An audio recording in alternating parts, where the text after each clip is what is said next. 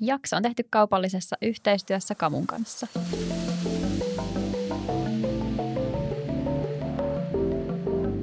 Tervetuloa taas kuuntelemaan Oisko Betaa podcastia. Täällä me keskitytään kiipeilyn kovaan, kauniiseen, kitkalliseen ja kitkattomaan maailmaan.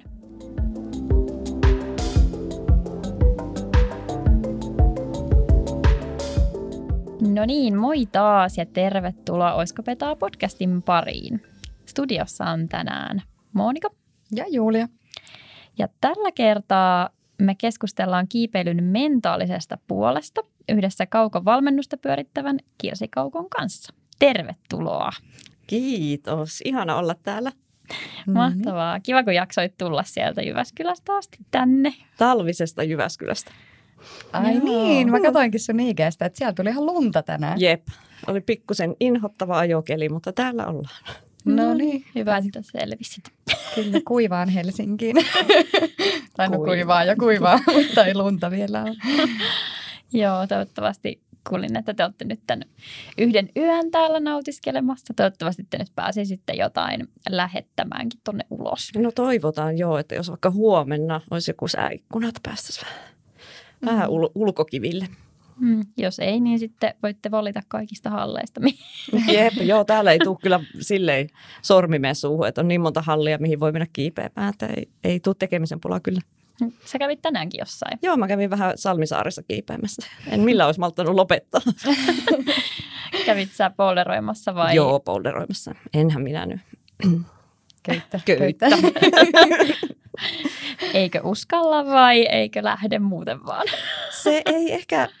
No itse asiassa mähän olen aloittanut sporttikiipeilyllä urani silloin vuonna 1999 tai jotakin tällaista. Ja sitten vuotta myöhemmin, kun tehtiin eka reissu Fontsuun, niin ymmärrätte varmaan, se oli siinä. Joo, siinä oli myyty. Joo, että se vaan se polderointi on vaan jotenkin se kiehtoo ehkä enemmän kuin se sporttikiipeily. Mutta joo. En sano, että ei koskaan. Joo. Oletko sitten niin köysireissuja kanssa tehnyt johonkin ulkomaille vai? No trädikiipeily. Et mä sitten jonkun verran harrastan myös trädikiipeilyä, että mä oon käynyt Lofoteilla ja sitten tuolla Pohjusläänissä kiipeämässä trädiä. Joo. Joo. Ja Etelä-Norissa.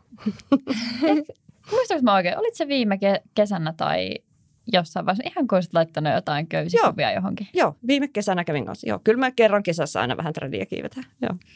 Ja sitten jotain, vähän aina silleen vuosittain jotain mieleen siitäkin vai? Niin, kyllä. Joo, mutta se polderointi on kyllä se ykkösjuttu. Mua henkilökohtaisesti polderoinnissa ehkä houkuttaa niinku sen kiipeilyn niin kuin vapaus ja luonnollisuus. Että sulla ei ole tavallaan, sun ei tarvii miettiä, että sun pitäisi jotakin köyttä ruveta johonkin kesken kaiken klippaamaan, joka häiritsisi tavallaan ehkä sitten vähän sitä flowta. Mm-hmm. Vaan sä voit vaan tavallaan kiivetä. Siinä ei ole mitään muuta kuin sinä ja se kivi. Toi on kyllä se yksi syy, miksi yläköydellä on välillä mun mielestä kiva kiipeä, kun siinä ei tarvitse just pysähtyä, vaan se flow vaan jatkuu ja jatkuu ja jatkuu. Joo, niin... joo. Mutta se ei sitten tietystikään, että jos haluaa tikkailla ja näin, niin yläköydellä hirveästi sitä voi tehdä, mutta ymmärrän tuon sun pointin tässä, että tämä flow-homma. Joo. Mä ajattelin, että voisin vielä kysyä tässä, kun mainittiin tuossa esittelyssä, että pyörität kaukovalmennusta, niin mikä on kaukovalmennus? Eli kaukovalmennus on tämmöinen vielä kevyt yritys, mutta ensi vuoden alusta toivottavasti sitten ihan virallisesti yritys, tai se on ainakin tarkoitus. Joka valmentaa siis kiipeilijöitä, tai siis minä valmennan siellä kiipeilijöitä. Teen treeniohjelmia kiipeilijöille.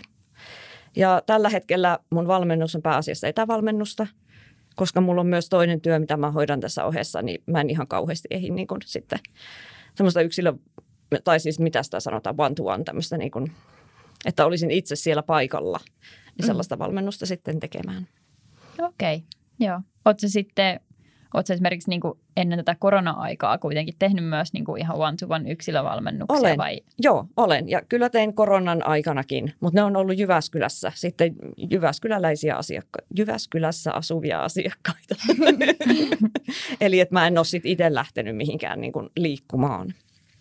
Okei. Toi on kyllä tosi kiva. Sä oot kyllä täällä Helsingin seudullakin ihan niin kuin tunnettu jo, koska moni on puhunut, että on esimerkiksi sua niin kuin miettinyt valmentajaksi, niin oot kyllä ihan tiedetty täälläkin päin. Kerrottako kuulijoille, että valmentaja tuulettaa täällä studiossa. Ihan mahtavaa. Joo, se on tosi ihana kuulla, että maine on kiirinyt. Ja toivottavasti niin kuin hyvä maine, eikä ei huono maine. Joo, ehdottomasti siis hyvä maine nimenomaan. Että on mietitty, että ottaisiko susta valmentajaa ja näin. Niin olen kyllä suositellut, vaikka sun valmennuksessa ollutkaan. Moi, kiitos, kiitos. Ainakin seuraillut Instasta näitä sun valmennettavien näitä tuloksia ja muuta, niin onhan siellä tosi huikeat kehitystä tullut kyllä monilla. Että on, siis on, joo. Ja sehän tässä on hullua, että niin kun, varmaan monella voi olla kiipeilyssäkin se, mutta mulla on valmentaja, no on mulla kyllä kiipeilyssäkin, niin semmoinen kuin huijarisyndrooma, jos olette kuullut siitä.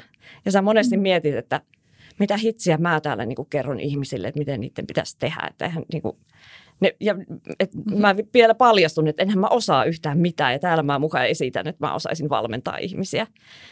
Ja sitten kun sä näet nuo tulokset, joku kertoo sulle sitten, että minkälaisia tuloksia mun valmennuksella hän on niin kuin saanut.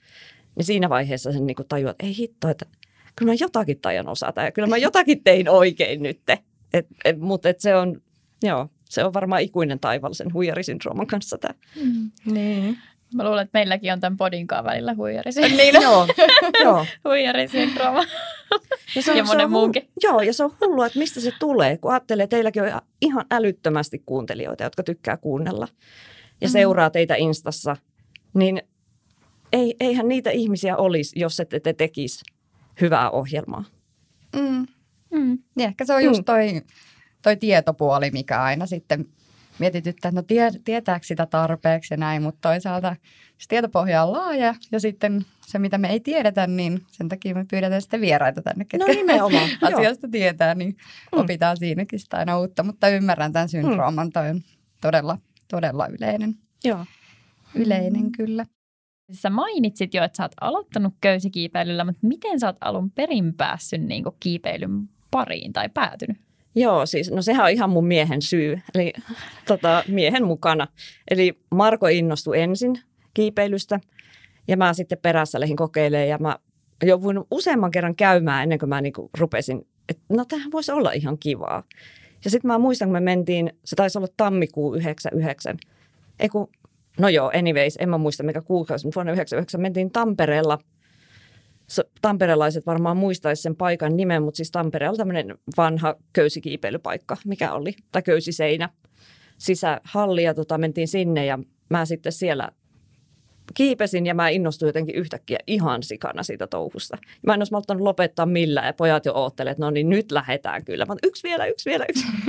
No joo, ja siinähän se oli, että joo, miehen perässä. No niin. Onko sun mies sitten kanssa, pyöritettekö te yhdessä tätä kaukovalmennusta, että onko hänen niin kuin mitään osaa siinä, vai onko se ihan täysin niin kuin sun juttu? No miehen nimi tavallaan. Otit mieheltä nimeä. Niin, että avioliiton kauttahan mulle tämä kaukosukunimi on tullut, että tavallaan sille. Ja sitten Markohan mulle ottaa kaikki valokuvat ja tekee mun videot esimerkiksi, mitä on. Niin. Joo, se on mulle iso etu, että mulla on Mulla on henkilökohtainen valo- ja videokuvaaja. No, mutta se on tosi iso ja tärkeä osa oikeasti. On, näitä. Siis todellakin on. Videoiminenhan on nykyään niin kuin ihan älyttömän suosittuu silleen niin kuin treenin kannalta ajatellen tavallaan, että kun siinä näkee ne pienetkin virheet, niin ainakin itse olen kokenut, että videot on tosi hyödyllisiä. Ne on tosi hyödyllisiä, on, joo. Ja ne on tosi jotenkin mun mielestä myös semmoisia jotenkin raakoja. Joo. Kun sä katot niitä ja sä näet, että mitä virheitä sä teet. Ja se on ihan jotenkin tosi vaikeita välillä katsoa omaa kiipeilyä. Kyllä. Herää se sisäinen kriitikko sieltä. Jep, juuri. Mitä sä oot miettinyt, että sä noin teet. Joo, just näin. Ehdottomasti. Miten meillä on tämmöisiä niin kuin klassikkokysymyksiä täällä, mutta mä säästän vähän niitä vielä. Mites, sanoit, että sä oot aloittanut Tampereelta, mutta asutte nyt Jyväskylässä, niin mikä sun kotihalli on? Se on tuo Jyväskylän kiipeilykeskus, eli entinen Polder-paja. Okei, no niin, sieltä sitten löytää monta kertaa viikossa. No, meillä on kotona toi oma boardi, että me ollaan nykyään kiivetty aika paljon siellä omalla boardilla, mutta että välillä sitten siellä hallilla myös. Okei, oot sä niin kuin... Käytkö sä silleen monta kertaa viikossa vai onko se enemmän niin kuin pari viikon välein? Siis ihan niin kuin siellä Hallilla. No se vähän riippuu oikeastaan, miten mä töiltä ehin ja sitten mikä on fiilis. Ja meiltä ajaa sinne kuitenkin reilun puolisen tuntia, niin sitten ei viitti ihan hirveän lyhyen ajan takia mennä. Okei, joo. No välillä voit löytää Kirsin. Joo. Toi oli hyvä. Joo. Miten mitäs kiipeilykenkää sä käytät? No mullahan on tenaajat ja tenaajan kengistä niin se Mastia on mun suosikki. Oasi LV on myös mulle hyvä, sopii mun jalkaan tosi hyvin, mutta nyt jotenkin Mastia on vienyt sen peliin ihan täysin ja mä tykkään ihan sikana kiivetä niillä. Okei, Julia testasi niitä. Joo, joo. Ne oli ihan hyvät. Mä itse siis tenaajan mundakoilla kiivennyt pitkään. Että. Miten se vastaa se kenkä sun katukengän kokoa? Mun katukenkä on 3,7 ja sitten kiipeilykenkä on 3,5. Okei. Eli pari numeroa pienempi. Joo. Onko se tosi venyvä vai? No ei ne kyllä ole ihan kauheasti venynyt ne mun kengät. Okei. Muuten vaan jonkun verran niin kuin muotoutuu siis jalkaan, niin kuin yleensäkin nuo kiipeilykengät, mutta... Joo. Niin muuten vaan saat tungettuun sitten 2 numeroa pienemmät kengät jalkaan. Siis joo, siis silloin kun mä aloitin kiipeilyn 99, niin se pointtihan oli, että sun piti saada jalkaan mahdollisimman pienet kengät. Sehän oli silloin se idea. Ja niin kun ne tungettiin vaikka muovipussin kanssa niin kun jalkaan, että ne piti saada. Ja mitä pienemmät sait jalkaan, niin sen parempi. Oot sä edelleen mieltä, että se on se juttu vai onko se vaan? Nykyään mulla on ehkä pikkasen. Mä otan ehkä puolta numeroa isomman kuin mitä mä saisin jalkaan työnnettyä. Joo. Okei. On se tyyli osittain jäänyt vielä elämään. On, joo. Kyllä se tuntuu monilla olevan, että tai ainakin se ajatus siitä, että se olisi niin kuin sen verran napakka, että pystyy just jollain ihan pienilläkin kiteillä kiipeen. Niin sitten jos se on liian semmoinen mukavan tuntuneen jalassa, niin en mä tiedä, kertooko se ehkä sit siitä, että se ei ole kauhean semmoinen istuva tai... Joo, kyllä. Joo, ja mun mielestä niin kuin ainakin jos sinne kantapäähän jää tyhjää, niin että se huukkaaminen on aika paljon hankalampaa, jos niin on. Siellä on ilmaa. Jep. Joo. Mites, mikä sun apinaindeks on? 0. Joo. Sinäkin olet nollassa. 0. Jep. Ja mun on siis pakko sanoa, että ensimmäisen kerran kun sut näin, niin mä olin hämmentynyt, että miten pieni sä oot. Joo. Vahva oot kuin mikä, mutta... Joo, tää oli se kohteliaisuus, minkä mä sain. Sä oot pienempi luonnossa kuin kuvissa. Joo, se oli vaan jotenkin yllättävää. Siis. Joo. Ehkä se on se mun suuri ego, mikä vaan se näyttää niin kuin, on suurempi kuin mitä olen. Joo, oli se kyllä yllätys. No niin, otetaan viimeinen tämmöinen peruskysseli täältä. Mikä on sun mieleenpainuinen reitti? Poldereista ehdottomasti Dodo, se seisomalähtö. Ja sitten köysireiteistä, niin me kiivettiin Markonkaan. Meillä oli, oliko sen hyvänä aika 10-vuotis hääpäivä. 3 vuotta sitten niin kiivettiin semmoinen multipitch-reitti tuolla Etelä-Norjassa kuin Via Lara. Ja se oli tosi, olisiko se joku 4, mutta se oli tosi, oliko se yli 300 metriä pitkä. Se oli aika pitkä reitti. Että meillä meni siinä sitten ihan kunnolla aika. Se oli todella hieno. Se laakso, missä se on se reitti, niin se on semmoinen kuin Hægefjellet. Ja siellä on tosi paljon multipitch-stradireittejä, mutta sitten siellä laakson pohjalla on myös tosi paljon poldereita. Ja se oli hassu. Me oltiin siellä, se oli kesää, olisiko ollut heinäkuuta. No joo, heinäkuutahan se oli, kun meidän hääpäivä silloin oli.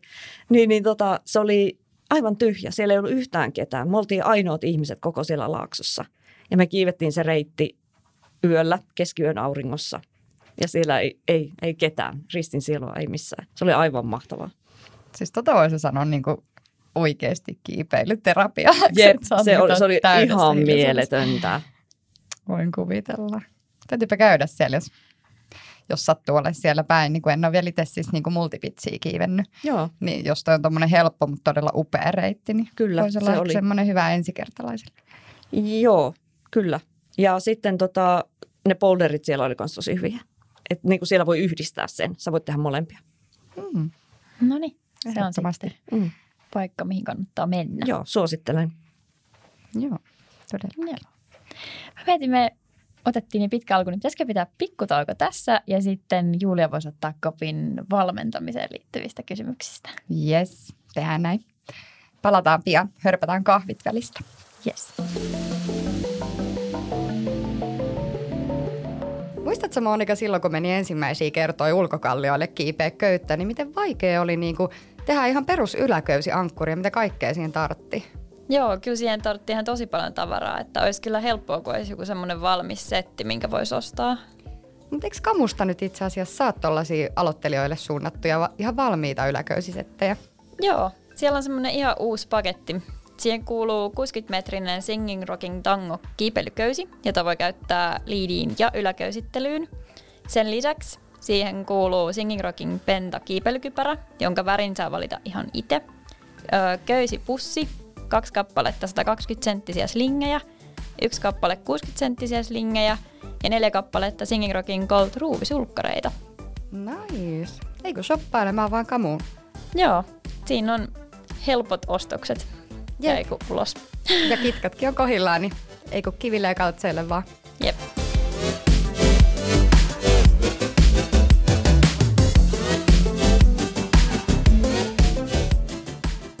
No niin, nyt on taas kofeiinit tankattu ja ollaan nyt taas takaisin tässä sormin ääressä, niin voitaisiin lähteä puhumaan vähän tuosta valmentamisesta. Niin milloin sä aloitit tämän valmentamisen? Se oli elokuussa 2019. Okei, pari vuotta sitten. Joo, se pari vuotta on jo vierähtänyt. Joo. Tarviiko siihen mitään koulutusta vai riittääkö niinku pitkä kokemus? Toki eihän tähän varmaan mitään niinku sääntöjä ole, mutta minkälainen tausta sulla itsellä siihen on? Joo, no siis mullahan on semmoinen tausta, että mä oon joskus aikoinaan opiskellut liikuntalääketieteessä niin maisteriopinnot. Eli mä oon terveystieteiden maisteri ja sitten mulla oli valmennus- ja testausoppia. Siinä oli sivuaineena vielä. Ja sitten 2019 mä innostuin noista lisäpainoleuvanvetokisoista.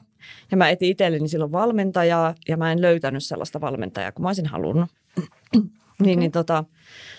Sitten mä näin, että Trainer4Ulla oli tämmöinen voimavalmentajakoulutus. Ja mä lähdin sitten siihen, että mä pystyisin itse valmentamaan itseäni. Nice. Joo, ja siellä sitten tämä vetäjä Rytkösen Tuomas niin ehdotti mulle, että hei, että sä voisit ruveta valmentaa kiipeilijöitä. Sitten mä olisin, että no todellakin, niin voisinkin. Ja siitä se niin kuin sit lähti. Ja sitten mä siihen päälle tein nyt vielä sitten personal trainerin tutkinnon ja liikunnan valmennuksen ammattitutkinnon tuolla Kuortaneen urheiluopistolla. Okei. Ja lisäksi mulla on, ei tässä vielä kaikki, lisäksi on sitten vielä ravitsemustieteistä on aineopinnot tehtynä. Että tämmöisellä kattauksella mä oon liikenteessä. Se, että onko nämä kaikki välttämättömiä, niin ei varmaan ole. Mutta kyllä mä jotenkin ajattelisin, että on se ihan hyvä, että sulla on joku todistus näyttää niistä sun opinnoista. Et en missään nimessä, en sano sitä, että eikö kokemuksella voisi oppia. Varmasti voi. Mutta mä oon niitä ihmisiä, jotka tykkää, että on valmentajalla näyttää joku todistus siitä osaamisesta. Ehdottomasti. Että kyllähän sen niin kuin itse sanotaan kiipeilytekniikan ja nää, niin kokemuksella, kun pitkään on kiivennyt, niin oppii ja näin. Mutta onhan se valmentaminen niin paljon muutakin. Se on niin iso kuva, eikä pelkästään se, että kerrot jollekin, mikä heel hook on. Joo. Siinä on niin paljon sitä kaikkea. Joo, juuri näin ja... kun sun on huomioitava kuitenkin se koko niin kuin ihminen. Ja kun ihminen on aina kokonaisuus, se ei ole pelkästään se, että mä nyt teen sille tämän treeniohjelman, tässä tämä on. Ja jos ei se sovi sun elämään, niin, se on, niin kuin, ei voi mitään, että tällä nyt mennään. Itsepähän niin. Pyysin. Joo, että sun pitää kuitenkin niin kuin, ottaa huomioon niin monta asiaa siinä. Että se ei ole silleen, että tavallaan vaan copypasteet saman ohjelman kaikille. Että lähdepä siitä. Joo, että se on vähän eri tehdä jollekin... vaikka parikymppiselle opiskelijalle, kun sittenhän vaikka reilu 30-vuotiaalle perheäidille, jolla on 2 pientä lasta siellä ja työt ja kotihommat ja kaikki. Eli niin kuin, just, että se koko elämä pitää aina huomioida. Miten onko se sun valmennus sitten yleensä semmoinen, niin kuin, että ottaako jengi yleensä vaikka just jonkun niin kuin tietyn, että hei mä haluan treeniohjelman, vai onko se sitten semmoinen, niin kuin, että sä teet kokonaisvaltaisesti sellaiset, että lähdetään ihan jostain niin kuin tyyliin, ruohonjuuritasolta, että lähdetään miettimään niin kuin sitä, että millainen ruokavalio pitäisi olla ja millainen just se, miten se treeniohjelma menee sit yksi yhteen sun elämänkaan ja just niin kuin kaikki tämmöinen. Joo, siis totta kai huomioidaan justiin se, että miten se mahtuu siihen ihmisen elämään. Koska ihan turha tehdä ihmiselle treeniohjelmaa, että treenaat vaikka 4 kertaa viikossa, jos ei se pysty siihen. Jos ei se pysty toteuttamaan sitä sitten siellä omassa arjessa, niin siinähän menee munkin aika hukkaa. Niin. Joo, eli totta kai se pitää aina lähteä niinku sieltä, mikä on niinku sen asiakkaan tavoite ja mitkä on sen niinku ne resurssit. Mikä se on se arki, mihin se treeni pitää saada mahtumaan. Joo. Miten mulla jäi nyt pyörittää ruokavaliopuoli tuonne taustalle, niin siis teetkö sä myös niinku semmosia niinku ruokavaliopuolella juttuja, kun sä sanoit, että sulla on myös koulutus vähän niinku jotenkin sinnekin? En tee, koska ihan mun oman taustan takia, mulla on itsellä ollut syömishäiriö, niin mä en niinku lähde sille linjalle, että mä rupean tekemään ihmisille jotain, sanomaan niille, että nyt sun pitää syödä tätä, mutta sä et saa syödä tota. Mm, aivan. Että mä en tee ruokavaliota. Joo. Okei, sä oot ihan omasta kiinnostuksesta vaan käynyt sitten sen niin ravintopuolen. Joo, kyllä. Okei, no niin. Makeeta. Onko sitten, niin kun miettii kiipeilijöitä, kun yleensä olet aika kreidikeskeisiä, niin onko usein tullut sitä vastaan, että halutaan se valmennus sen takia, että saataisiin niin kun nostettua se taso tiettyyn kreidiin, vai onko se semmoista enemmänkin, että haluaa semmoista vaan niin kuin yleisesti ottaen fyysisesti kehittyy niin kuin voimatasoja, kaikki. No on ollut molempia, mutta kyllä se yleisin syy on se, että halutaan niin kuin justiin nousta seuraavalle tasolle. Tai että on pitkään junnannut siinä yhdessä kohdassa, niin päästä niin kuin siitä eteenpäin sitten. Mm. Aivan. Niin onhan se hyvä semmoinen tavallaan ottaa semmoinen päämäärä, että saa sitten tavallaan itsestään irti sen, että niin kuin että nyt otetaan tämmöinen ohjelma, työstetään sitä, niin sitten se päämäärä tulee aina pikkusen lähemmäs. Kun niin kuin sanoit, että usein se saattaa junnaa, niin kuin kiipeilys tuntuu, että on ne pari greidiä, mihin se aina asteittain sitten junnaa. Että musta ainakin tuntuu, että sinne jonnekin 6B:hen pääsi niin kuin ihan uskomattoman nopsaa, mutta sitten se 6C tuntuu aika kaukaiselta. Ja sitten taas sen jälkeen niin 7A tuntui kans. Että siinä oli semmoinen hirveän pitkä tavallaan gäppi, että joo, et miten tätä nyt, että kun ei tunnu, että tämä kiipeilemällä oikein nousisi ihan vaan, että ja sitten tietysti siitäkin ylöspäin sitten varmasti kaikki 7B, C ja nää, niin vaatii sitten jo ihan eri tavalla sitä sitoutumista. Joo, toi on just se, hyvin sanoit, eli sitoutuminen on justiin se, että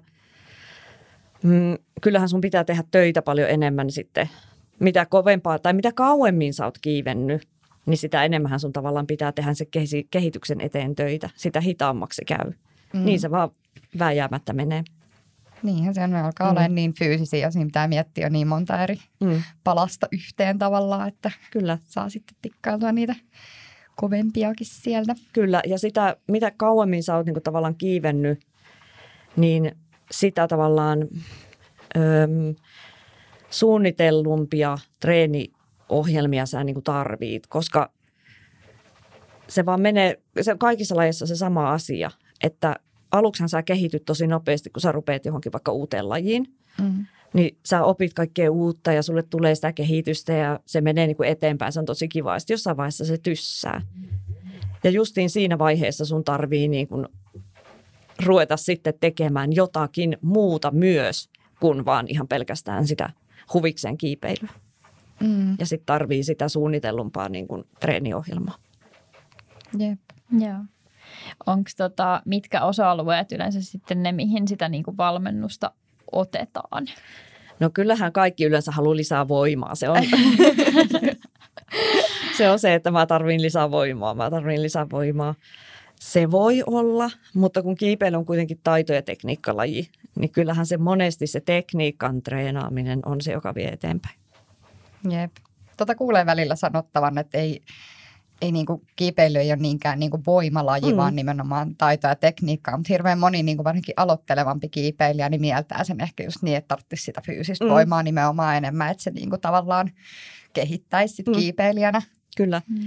Ja mä oon ainakin nyt itse huomannut, että siis varmasti jos mä saisin vielä lisää voimaa, niin se mun kiipeily jollain tavalla menisi eteenpäin. Mutta mä uskon, että mä saan paljon enemmän hyötyä siitä, että mä treenaan tekniikkaa ja taitoa, kun että mä tekisin nyt taas lisää voimaa. Mm. Niinpä. Yksi, mikä oli aika hauska, semmoinen yhden kaverin kanssa käytiin just vähän aikaa sitten kiipeämässä ja sitten se jotenkin sanoi niin hienosti sen, että vitsi, että kyllä auttaisi, kun osaisi lukea näitä reittejä. Jep. Joo. Jep. Että se oli jotenkin semmoinen, että et kyllähän siinä menee ihan super paljon just voimaa kyllä myös hukkaa, jos sä niin kuin oot siellä seinällä ja vaan pyörit siellä. Ja itse asiassa mulla oli kans silloin, kun mulla oli hetken semmoinen just valmennus, niin silloin kans tuli esiin se, että niin kuin, pitäisikö meidän vaikka aloittaa sille, että opetellaan lukea näitä reittejä. Joo. Et mitä näkee halleilla, niin monet tekee sen virheen, että ne syöksyy suoraan siihen reitille ja lähtee kiipeämään. Ja ne yhtään pysähdy siihen eteen katsomaan, että hetkinen, miten tämä niin kuin menee. Mistä mä lähden, mihin mä laitan jalat, mihin mä teen ekan muuvin, minkälainen ote se on, mitä mä sitten teen. Ei porukka ei tee sitä. Ne vaan hyökkää sinne ja suoraan seinälle ja sitten siellä ähistää vähän aikaa ja ei jaksa. Mikä on sinänsä hassu, kun boulderointi kuitenkin on niin kuin ongelmanratkaisukykyä. Että tavallaan et sitten ei niin kuin ennakkoa yhtään pohdi, että mikähän tämän boulderin idea nyt on, että mikä tässä on se tekniikka, millä sä sen pystyt ratkaista ja näin, että kai se on se semmoinen liika into, mikä sitten vaan todennäköisesti reitille. Mulla on itsellä köysireittien kanssa se, että mä oon hirveän laiska lukea, niin mä luen se pari ekaa metriä, mä oon ok, no selviää siellä, mutta bouldereissa tietysti just tästä voimansäästösyystä. Kyllä. Mä itse asiassa kysyin yhdeltä Joonakselta, kuka näitä entisiä junnuja, kuka nyt kiipeä jotain kasiaata tällä hetkellä, niin mä upiani siltä kysyin, että miten se kokee, että kun on nähnyt paljon mun kiipeilyä ja näin, että mikä se mun ongelma tavallaan on, että missä se kehitys tyssää tai missä ne reitit voi tyssää, niin se hyvin ottaisi, että mä käytän ihan liikaa voimaa niin kuin alussa. Että mä lähden heti tavallaan runtaan täysillä, vaikka niin kuin, totta kai se on ihan loogista, että tee mahdollisimman kevyesti se alku, niin sitten sulla on sinne loppuun asti sitä voimaa. Mutta se on vaan jotenkin ehkä, kun aina on ollut ihan hyvin sitä voimaa, niin sitten se on jotenkin semmoinen, että sitä ajattelemattaakin käyttää ehkä vähän liikaa sitten. Joo, kyllä. Ja mä itse tunnistan tuon itsestäni myös, että mä kompensoin voimalla sitä, mitä mä en osaa. Joo. Jep.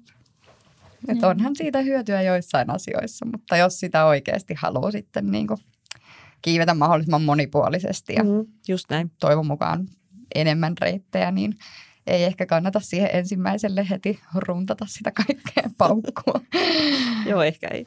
Ja onko sun valmennettavilla niin yleensä mitään semmoisia pelkotiloja, mitä te yhdessä lähdette työstää?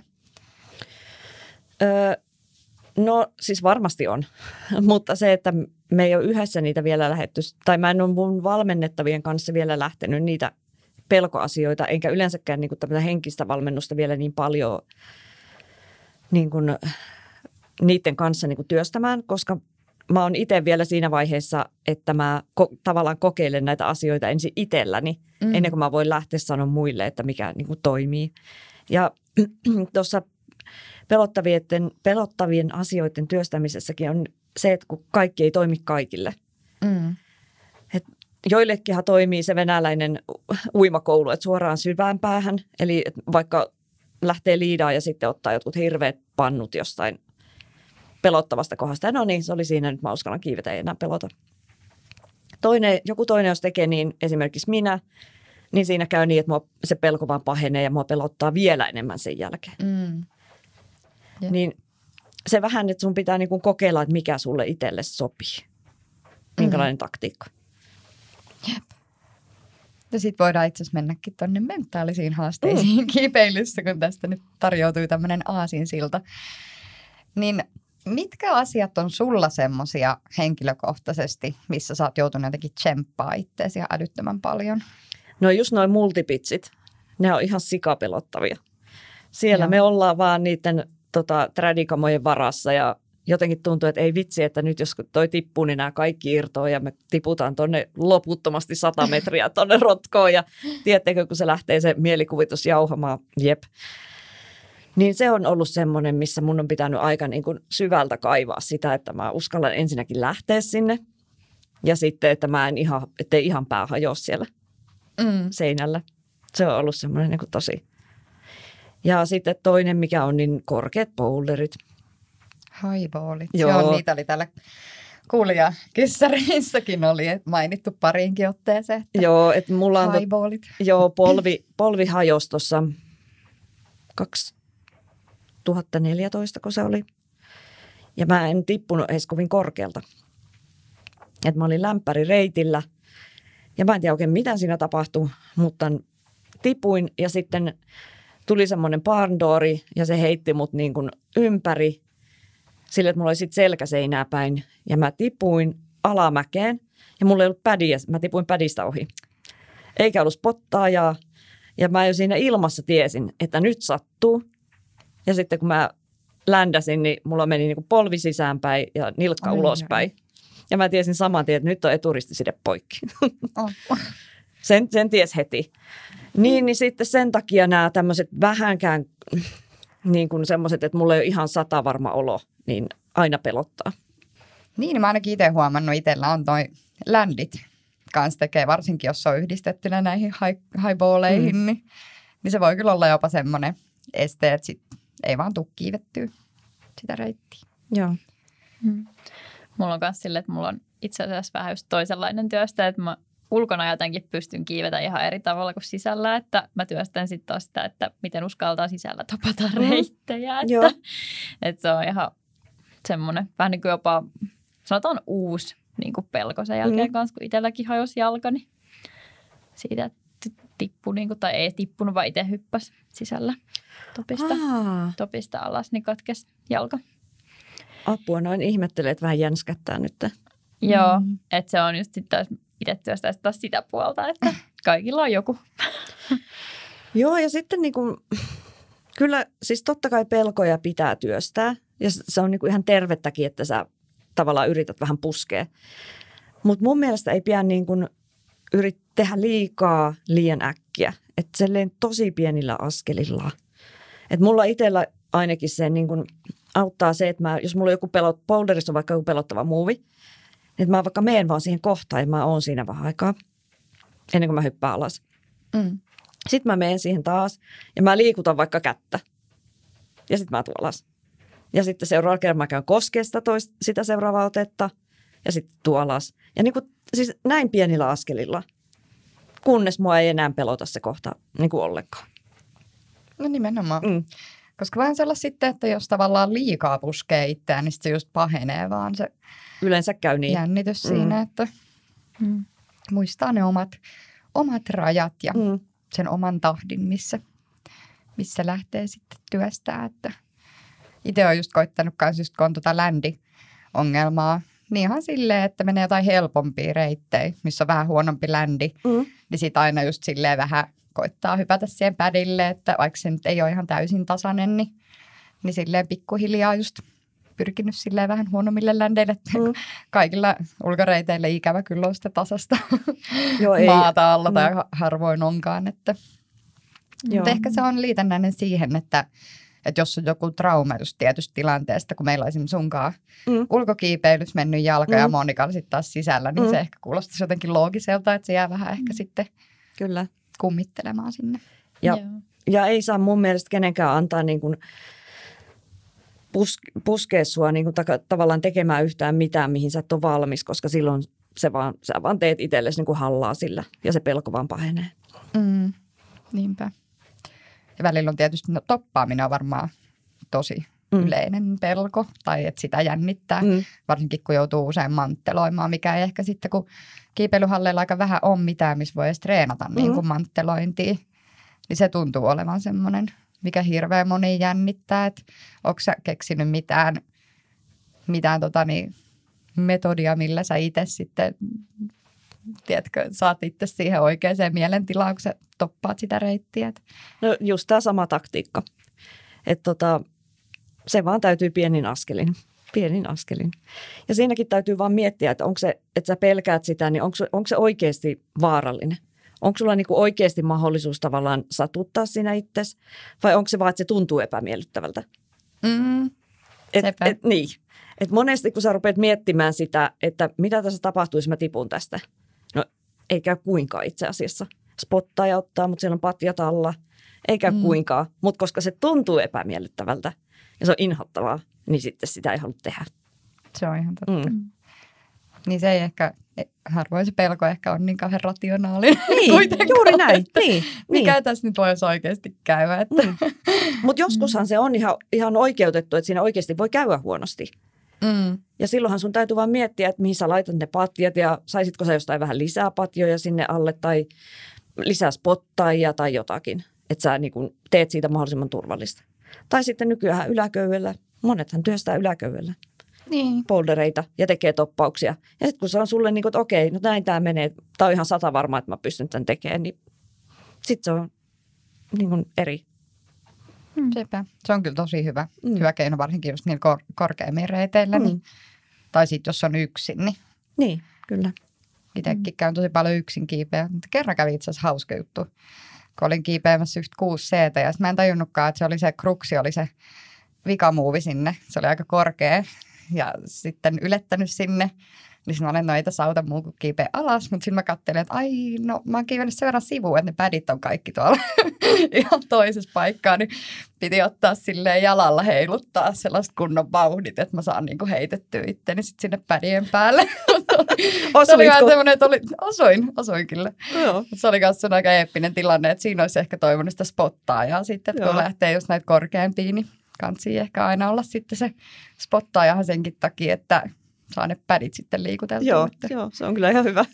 Ei tarvitse tämmöisiä extreme toimenpiteitä tehdä. Mutta. Joo.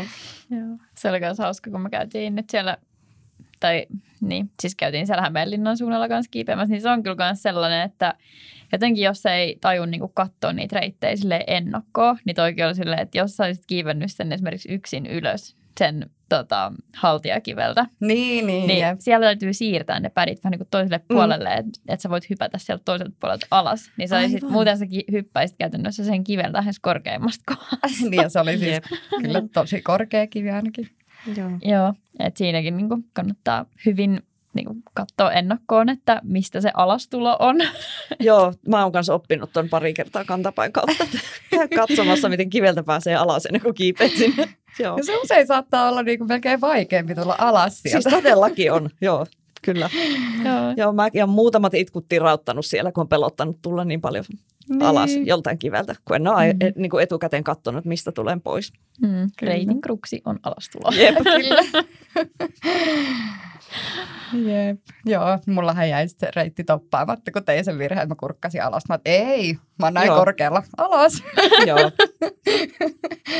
Että ehkä siinäkin kanssa välillä silleen sitoutuu sen verran paljon siihen tekemiseen, ettei niinku tulisi sitä, että kurkit vähän väliin silleen, että jos just, en mä tiedä mikä siinä sitten toimisi parhaiten, vai pitäisikö sitten vaan aina pari muuvia hyppää ja mikähän tossa olisi? Joo, mä itse harrastan sitä, että pikkasen ylemmäs ja hyppää alas, pikkasen ylemmäs hyppää alas. Mm-hmm. Ja sitten niin kuin etukäteen miettiä se, että minkälainen se riski on siellä korkealla. Tai onko siellä riskiä, minkälainen se on. Ja jos siellä on riski, vaikka että sä tipuut ja sulla menee jalka poikki, niin ootko sä valmis hyväksymään sen riskin? Mm. Ja sitten jos tuntuu, että en oo, mä en halua semmoista riskiä ottaa, niin sitten niin kuin tehdä se päätös ihan selkeä, että no fine, tää ei ole mun reitti, mä kiipeän jotain muuta. Ja sitten ei enää pyöritä sitä niin kuin mielessä, että olisiko mun sittenkin pitänyt. Vaan että niin kuin päättää sen siinä, että onko mä valmis ottaa sen riskin. Kyllä, ei. Ja jos en ole, niin sen kanssa sitten on oltava. Toi on muuten ihan äärimmäisen hyvä vinkki. Mä oon jotenkin aina mieltänyt se vaan sille, että ei, kun pusket ittees vaan lisää. Mutta ehkä kaikkea ei vaan tarvitse kiivetä. Ei tarvi. Koska itse ainakaan siis sen verran kreidikeskeinen on, että kutosten takia halua kyllä mitään suurta loukkaantumisriskiä ottaa. Että. Joo, ja en mä usko, että sä haluaisit jonkun muitenkaan. Joo, kyllä toi 9 viikkoa kipsialassa riitti kyllä. Joo. Ihan hyvin, että ei enää semmoista, mutta.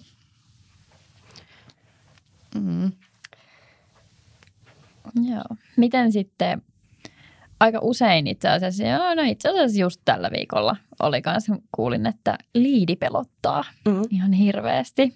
Ja tosi usein ihan sisähalleillakin kuulee sitä, että vaan niinku pelottaa niinku tippua. Niin miten sä oot itse työstänyt ja etenkin kiinnostaa tuolla niinku tradipuolella, että miten sä oot niinku siellä sitten työstänyt niinku tippumisen pelkoa? No itse asiassa tradipuolella en ole ollenkaan, sehän tässä hauskaa onkin, että mä lähdin vaan kiipeä tradia ja sitten lähdin vaan liidaan. Ja en mä nyt ajatellut, että mä sieltä tipun. Että mä niin lähdin kiipeämään sen verran helppoja reittejä, että mä tiesin, että mä en tipu. Niin. Että mä tiesin, että ne on ihan täysin turvalliset. Jos mä vaan pysyn rauhallisena, niin mä en oikeastaan voi tippua sieltä. Ja sitten kun mä rupesin kiipeämään, vähän sitten innostuin siitä ja pikkasen semmoisia vaikeampia lainausmerkeissä. En ole hirveän kovaa kiivennyt radio vieläkään. Niin mä harjoittelen ne yläköydellä. Mä harjoittelen niin paljon, että mä tiedän ne muovit. Mä merkkaan noi kaikki biisien paikat. Mä laitan ne, kun mä lähden liidaan, niin ne on siinä järjestyksessä ne biisit mulla valjaissa, miten mä laitan ne. Mun ei tarvitse siellä miettiä yhtään. Ja se on niinku ihan täysin harjoiteltu. Tämä on ihan tosi fiksua. No joo, tavallaan. Mutta sitten siinä on se, että niin, sitä tippumisasiaa mä en ole siinä hirveästi niinku tavallaan työstänyt, mutta joo. Mutta tradissakin on se jännä, että kun eihän se greidihän ei kerro mitään siitä, että kuinka niinku helppo se on varmistaa. Jep. Mulla kävi ihan horror-tilanne, se oli siis tämän kauden eka tradiliidi. Niin. Siis mä katsoin, kun kaveri ensin liidas sitä, se oli siis 4+. Mä miten se nyt mähmäilee tuolla, että hei come on, että 4 reitti, että menes nyt pauhilla jo sinne ylös. Niin. Sitten mä menen itse sen jälkeen, mä saan ekan piissin niin 2 metriä. Sitten se oli niinku semmoinen tosi iso halkeama, mutta eihän mä tajunnut, että se pitää leipäkkääksi, se on niin iso. Aivan. Ja sitten mä en leipäkkinä, mä en saanutkaan kaiveltua mitään kamoja sieltä. Sitten mä oon silleen, että ei hitse, että mä haluaisin tulla alas. Sitten kaveri on, että sä voit tulla enää, että kun se eka biissi on niin alhaalla, että se ei auta mitään, niin kuin, että sehän korkkaa sieltä vaan ulos. No sitten mä katsoin sillä, että on tuolla 8 metrin päässä niin kuin kahva, että no, hammasta purre äkkiä vaan sitä kahvaa kohti. Mä en saanut siis 10 metrissä, kun sen 1 biissin sinne 2 metriä. Sitten menin niin kuin sinne kahvaa asti ihan ilman mitään varmistusta, mutta kyllä siinä vähän niin kuin pakko sanoa, että pelotti kyllä, että jotenkin oli miettinyt, että jos tämä nyt on 4 reitti, niin tämähän on ihan päiväkävely tuonne ylös, mutta kun sitten siinä on just tämä, että ei niitä biissejä saa välttämättä niin hyvin. Joo. Sekin oli niin leveä halkeama, että ne olisi pitänyt laittaa jotain tosi isoa kamua sinne tai jotain muuta, jos olisi jotain halunnut, mutta joo. Ja mitä on huomannut, niin monestihan nuo helpot reitit, just jotkut 3., 4., 5, niin niissä on monesti aika paljon hyllyjä ja nehän on niin kuin tosi vaarallisia, että sä monesti niin kuin saatat tippua just jonnekin hyllylle. Niin, jep. Että melkein niin kuin kivempiä trääniä kiivetäkin jotain pikkasen vaikeampia, että ei tavallaan pysty tippumaan mikä hyllyille. Ne on mun mielestä aina inhottavia, jos sä oot jonkun hyllyn päällä ja sä mietit, että hyi. Niin. Tästä kun mä lipeän, niin mä niin kuin, harvemminhan sieltä tippuu helpolta reitiltä, mutta eihän sitä koskaan tiedä. Niin, ne voi olla joskus vaikka vähän, esimerkiksi toikin oli aika likainen silleen, että huomasi sitä ei ole kyllä vähän aikaa kukaan kiivennyt, että päässyt jo vähän tulee jotain neulasia ja roskaa ja muuta tuommoista, niin voi olla just kun tuommoinen, että vaikka lipsahtaa vahingossa, vaikka se olisikin niin kuin kreidinä itselle semmoinen helpon tuntunen, mutta kyllä vaikuttaa moni asia tuossa tradissa kyllä. Jep. Mutta jännä, että sä et sit sporttia niin kuin juuri kiipeä vai no se, teekö sä sitäkin väliin? Mä uskon, että siinä on justiin se, että se on kuitenkin ehkä niin kuin no se ei ole niin luonnollista. Just se, että kun se polderointi ja tradikiipeily, se on niin kuin luonnollista tavallaan. Kun se tradissakin saa no joskushan ne on ihan selkeät ne biisin paikat, että ne on tavallaan ennalta määrätty siis lainausmerkeissä. Että sä et ihan joka paikkaan niitä voi laittaa, mutta muutenhan sä saat itse päättää, mihin sä niitä laitat ja kuinka paljon sä laitat. Että jollain sporttireitillä sitten joku muu on sun puolesta päättänyt, että mihin se varmistus tavallaan tulee. Missä kohdassa sun pitää klipata. Että ehkä se, miksei mua niin sitten kierro. Jep. Niin luomuna vaan. En tiedä, ehkä sitten just vähän, kun tuli just kuulijaltakin noista liidipeloista, niin mä ainakin itse huomannut, että tai mä tykkään treenaa niin kuin vaikeiden reittien muuvit just yläköydellä. Ja sitten mä saan sen niin kuin mahdollisimman puhtaan liidisuorituksen sit siihen, kun ne muuvit on jo tuttuja ja tälleen. Mutta sitten taas osa ajattelee, että jos vaan aina liidaa, eikä ikinä kiipeä yläköyttä, niin se on se, mikä vie sitä pelkoa pois. Mutta ehkä tohonkaan ei ole mitään semmoista niin kuin universaalia vastausta, että ehkä se on jokaisen niin kuin oma henkilökohtainen tavallaan. Mutta itse vaan niin kuin jotenkin koen, että jos mä tiedän ne muuvit niin mä mieluummin otan sitten semmoisen puhtaan hyvän liidiyrkän, kun ne muuvit on hallussa, kuin se, että mä käyn siellä sitten joka jatkolla köydessä pelkäämässä ja silleen tsemppailen itseäni ylöspäin. Mutta tapoja on niin monia ja kaikki on vähän erityyppisiä kiipeilijöitä muutenkin, niin ehkä eri hommat vaan toimii sitten eri ihmisille. Joo, juuri näin. Kyllä mä oon ihan samaa mieltä, että jokaisen pitää löytää se oma tapa. Niin, jep. Mulla ainakin siis itsellä tykkään kiipeä liidiä ja sporttia pääosin, niin mulla ottaa ihan hirveästi se, että ottaa vaan paljon pannuja. Joo. Niin kuin, erityisesti sisällä, niin kuin semmoisilla hänkkireiteillä. Käy vaan, kiipeä jatko yli ja tippuu vaan. Kyllä. Aloittaa sillä koko niin kuin session, niin jotenkin tuntuu, että se oma pää toimii silloin paljon niin kuin paremmin siellä seinällä. Joo, ja se sun ei tarvitse tavallaan pelätä sitä tippumista enää sen jälkeen. Jep. Se jotenkin toimii vaan itselle. Joo, ja siis sehän kannattaa aloittaa myös tosi pieni askelin, että jos on semmoinen, että yleensäkin pelottaa se köydessä tippuminen, aloittaa vaikka yläköydessä. Ja pyytää, että varmistaja antaa sulle pikkasen enemmän löysää kuin yleensä. Ja sitten sä hyppäät siihen yläköyteen aluksi. Ja sitten kun se tuntuu jo, että no tämähän sujuu hyvin, niin sitten menet siihen liidiin. Ja sitten ensimmäiset otat silleen, että sä oot just klipannut tyyliä ja sitten olevinaan tiput. Että niin kuin siis tosi pienin askelin. Että ei mene heti silleen, että sä oot pari metriä siitä pultin yläpuolelta hyppäät. Vaan et, niin kuin, ja sitäkin voi tehdä itse asiassa kahdella tavalla. Tai siis kun osa pelkää niin kuin nimenomaan sitä köyteen hyppäämistä ja osa sitten taas niitä NS-vahinkopannuja. Niin kuin itsellä ehkä toi ei just sit taas toimi, koska mua ei pelota yhtään hyppiä sinne köyteen. Tai jos mä tykkään korkeista paikoista, niin mä tykkään niin kuin putoa tavallaan. Mutta ehkä se on just vaan se, että sitten tavallaan siinä kruksissa niin hävii se kaikki luotto siihen omaan tekemiseen. Että on silleen, en mä pysty tohon. Että sitten mä en halua niin kuin vahingossa tavallaan tippua, että mä jotenkin sitten huonosti lennät tai jotain. Ettei se ole hallitsematon tavallaan. Niin, että siitä tulee ehkä just se loukkaantumisen pelko enemmänkin taas esiin. Ei niinkään se niin kuin tavallaan korkean paikan tai putoamismatkan pelko, vaan enemmänkin just se loukkaantumisen. Vai onko se sitten tavallaan pohjimmillaan sitä, että pelkää epäonnistua? Koska, sekin voi olla. Koska jos sä et yritä, niin sä et myöskään epäonnistu. Eikö? Ja sitten jos sä yrität, niin kun teet parhaas, niin siinä on se riski, että sä voit silti epäonnistua. Toi olikin itse asiassa mielenkiintoinen. Sitä kannattaa miettiä ihan oikeasti. Että onko se oikeasti sitä, että sä pelkäät, että sä loukkaannut, vai onko se sitä, että sä pelkäät, että sä epäonnistut? Totta. Tässä tuli tuossa uutta ajateltavaa. Koska mä itse tiedän, että mulla on se, että ainakin aikaisemmin vielä enemmän, nyt mä oon työstänyt sitä paljon, niin se, että mä en uskaltanut yrittää täysiä, koska siinä on aina se riski, että voi epäonnistua, vaikka tekee parhaansa. Toi on ainakin bouldereilla mä oon huomannut, että niin kun mulla on lähtökohtaisesti, jos mä lähden mulle vaikeille reitille, niin mä oon sille, mua ahistaa. Mä haluaisin kiipeä tätä, niin kuin, että ei mulla ole yhtään semmoinen, että jee, nyt mä lähden tätä sendaa tai mitään tällaista, vaan että jos mä tiedän silleen, että periaatteessa mun voimataso ja osaamisen pitäisi riittää siihen reittiin, niin silti mä en vaan saa itsestäni revittyä tarpeeksi irti. Esimerkiksi mä olin nyt työstänyt yhden reitin niin kuin vikaa muuvia vaan, että se oli muuten mulle tosi niin kuin semmoinen helpon tuntunen, mutta sitten se vikamuuvi oli vaan jotenkin, että se on niin pitkä, mulla ei ole voimaa lukottaa sloperista tai tälleen näin. Ja sitten mä oon niinku sillä ajatuksella mennyt tässä eteenpäin. Mutta sitten eilen, kun mä kävin siellä, otin pari yrkkää, mä oon, no ei tässä nyt taaskaan tule mitään. Että taas mä vaan tipun, niinku, että mä käyn lähmäsestä.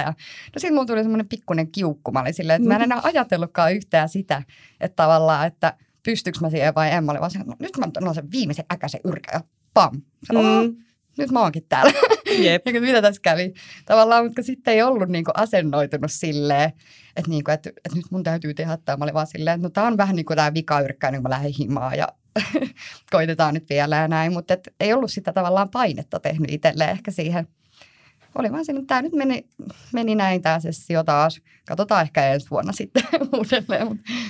Joo, toi on nimenomaan se, että itsehän me luodaan itselle kaikki nämä lähetyspaineet ja sendipaineet. Eihän siis, en mä usko, että kukaan niistä ihmisistä, jotka on teidän kanssa kiipeämässä, niin luo teille, että nyt me odotetaan, että te pääsette. Tai nyt me odotetaan, että sä pääset ton reitin. Eihän se niin ole. Vaan itsehän me luodaan itsellemme ne paineet. Ja sitten kun on ne paineet, niin sittenhän se just menee suorittamiseksi. Ja sulla on se, että mun pitää. Niin. Mä oon huomannut, että mä pääsen reitit paljon paremmin sillä tavalla, kun mä menen vaan, no mäpä lähden nyt kokeilemaan. Mä teen parhaan ja katsotaan, mihin se riittää. Mä tiedän, että on tosi klisee, mutta se ihan oikeasti toimii. Mm. Että tavallaan otan ne kaikki paineet pois ja no, katsotaan, miten nyt menee. Menee, jos menee. Jep. Että sitten kun sille ei ihan oikeasti ole väliä, meneekö se reitti vai ei. Ja sä niin kun, jos sä teet parhaas ja sä yrität täysiä, niin ethän sä voi niin kun epäonnistua tavallaan. Tiedättekö, mitä mä tarkoitan? Et voi olla, että sä et kiipeä sitä reittiä, mutta jos sä oot kuitenkin antanut kaikkes, niin sähän et ole epäonnistunut. Mm. Niin se on sitä kehitystä niin. Myös. Mm. Niin sitten se ottaa sen paineen tavallaan pois siitä, että sun pitäisi ja olisi pakko. Niin kuin tavallaan. Ja nämä sentipaineetkin tuntuu nykyään niin kuin tulevan paljon myös jostain esimerkiksi sosiaalisesta mediasta ihmisille. Että tiedätkö, jos sä näet vaikka, että ihmiset, ketkä sunkaan halleilla kiipeää vaikka samantasoisia reittejä, niin sitten jotenkin olettaa, että no ulkonakin meidän pitäisi olla about samantasoisia. Tai näin, että jos ton fysiikka on samantyyppinen kuin mulla, niin munkin pitäisi pystyä tähän. Että kyllä mä itsekin sorrun välillä tohon. Mutta niin, onneksi nyt ei silleen. Tämä yhtäisellä tasolla ei perustu se kiipeily mitenkään siihen. Mutta et tavallaan ehkä sieltä ottaa niitä paineita sit itselleen silleen, että okei, tämä olisi tämmöinen reitti, mihin mun fysiikka just pitäisi riittää. Että mulla on ihan yhtäläiset saumat tähän näin, mutta sitten jos sitä ei saakaan tehtyä, niin sitten siihen on ehkä hyvin vaikea suhtautua välillä. Joo, tämä on tämä toisiin vertailu. Joo, se on, nimenomaan. Se on tosi paha. Joo. Ja itse on syyllistynyt siihen myös. Niin ja siitä, kaikki. Joo, ja siitä ei yleensäkään seuraa yhtään mitään hyvää. Ei muuta kuin paha mieli. Nimenomaan. Sitten sä lähdet sieltä kiveltä sillä, mä oon ihan huono kiipeilijä. Joo, nimenomaan. Mä lopetan tämän lajin kokonaan. Huono ihminen ja kukaan ei tykkää musta. Ja, joo, juuri näin. Vaikka oikeasti ketään ei kiinnosta, mitä juuri sä näin. Teet. Jep. Se on kumma juttu, miten se niinku pääsee tommonenkin pään sisään. Kyllä. Sitten. Ja kukaan sun kavereista ei ajattele susta yhtään eri tavalla, vaikka sä pääsee jotain reittiä. Niin. Niillä on aivan sama. Nimenomaan. Että jos sulla ei ole semmoinen vankka oma-arvon tunne, niin sitten se helposti niin kuin vie sen tavallaan sun arvon kokonaan se, että jos et sä kiipeä jotain tiettyä reittiä tai kiipeä jotain tiettyä greidiä, niin sitten ajattelet, että mä oon tosi paljon huonompi kuin muut. Mm. Vaikka ja se on niin. Ei se sun ihmisarmo ole kiinni siitä, että mitä sä kiipeät. Että se kiipeilijä siinä ei ole se sun koko persoona. Joo, ei. Se on se laji, mitä harrastaa ja se intohimo tietysti, mitä tykkää tehdä, niin siksi se varmaan on monille sitten niin jotenkin rankkaa käsitellä sitä, että jos nyt aina ei onnistu, mutta joo.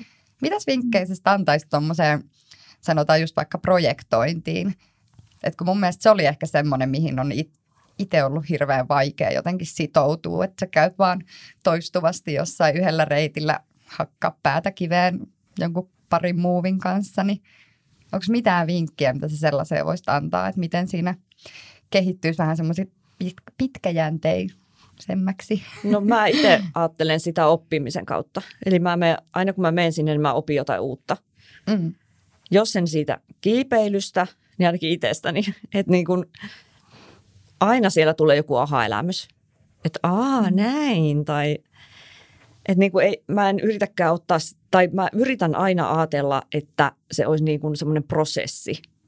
Se homma, että se ei ole niin, että mä menen nyt ja mun pitää kiivetä tämä tietty, tai mä haluan kiivetä tämän tietyn niin kuin boulderin tai tietyn gradein, vaan että se olisi sellainen prosessi ja se on nimenomaan oppimisprosessi ja samalla myös kasvuprosessi. Mm. Nimenomaan.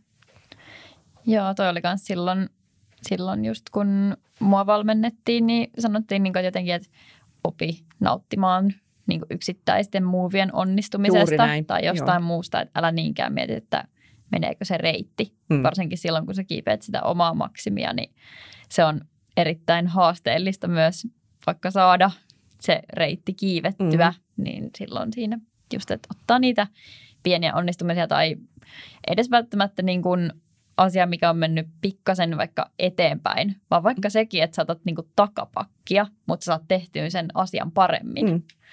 Että se oli myös sellainen, mitä itse on joutunut myös sulattamaan aika paljon, kun on kuitenkin sellainen, että haluaisi niinku päästä reittejä ja päästä uudelle reitille, mutta Mut joo, toi on tosi tärkeää, että sä tavallaan juhlit niitä pieniä onnistumisia.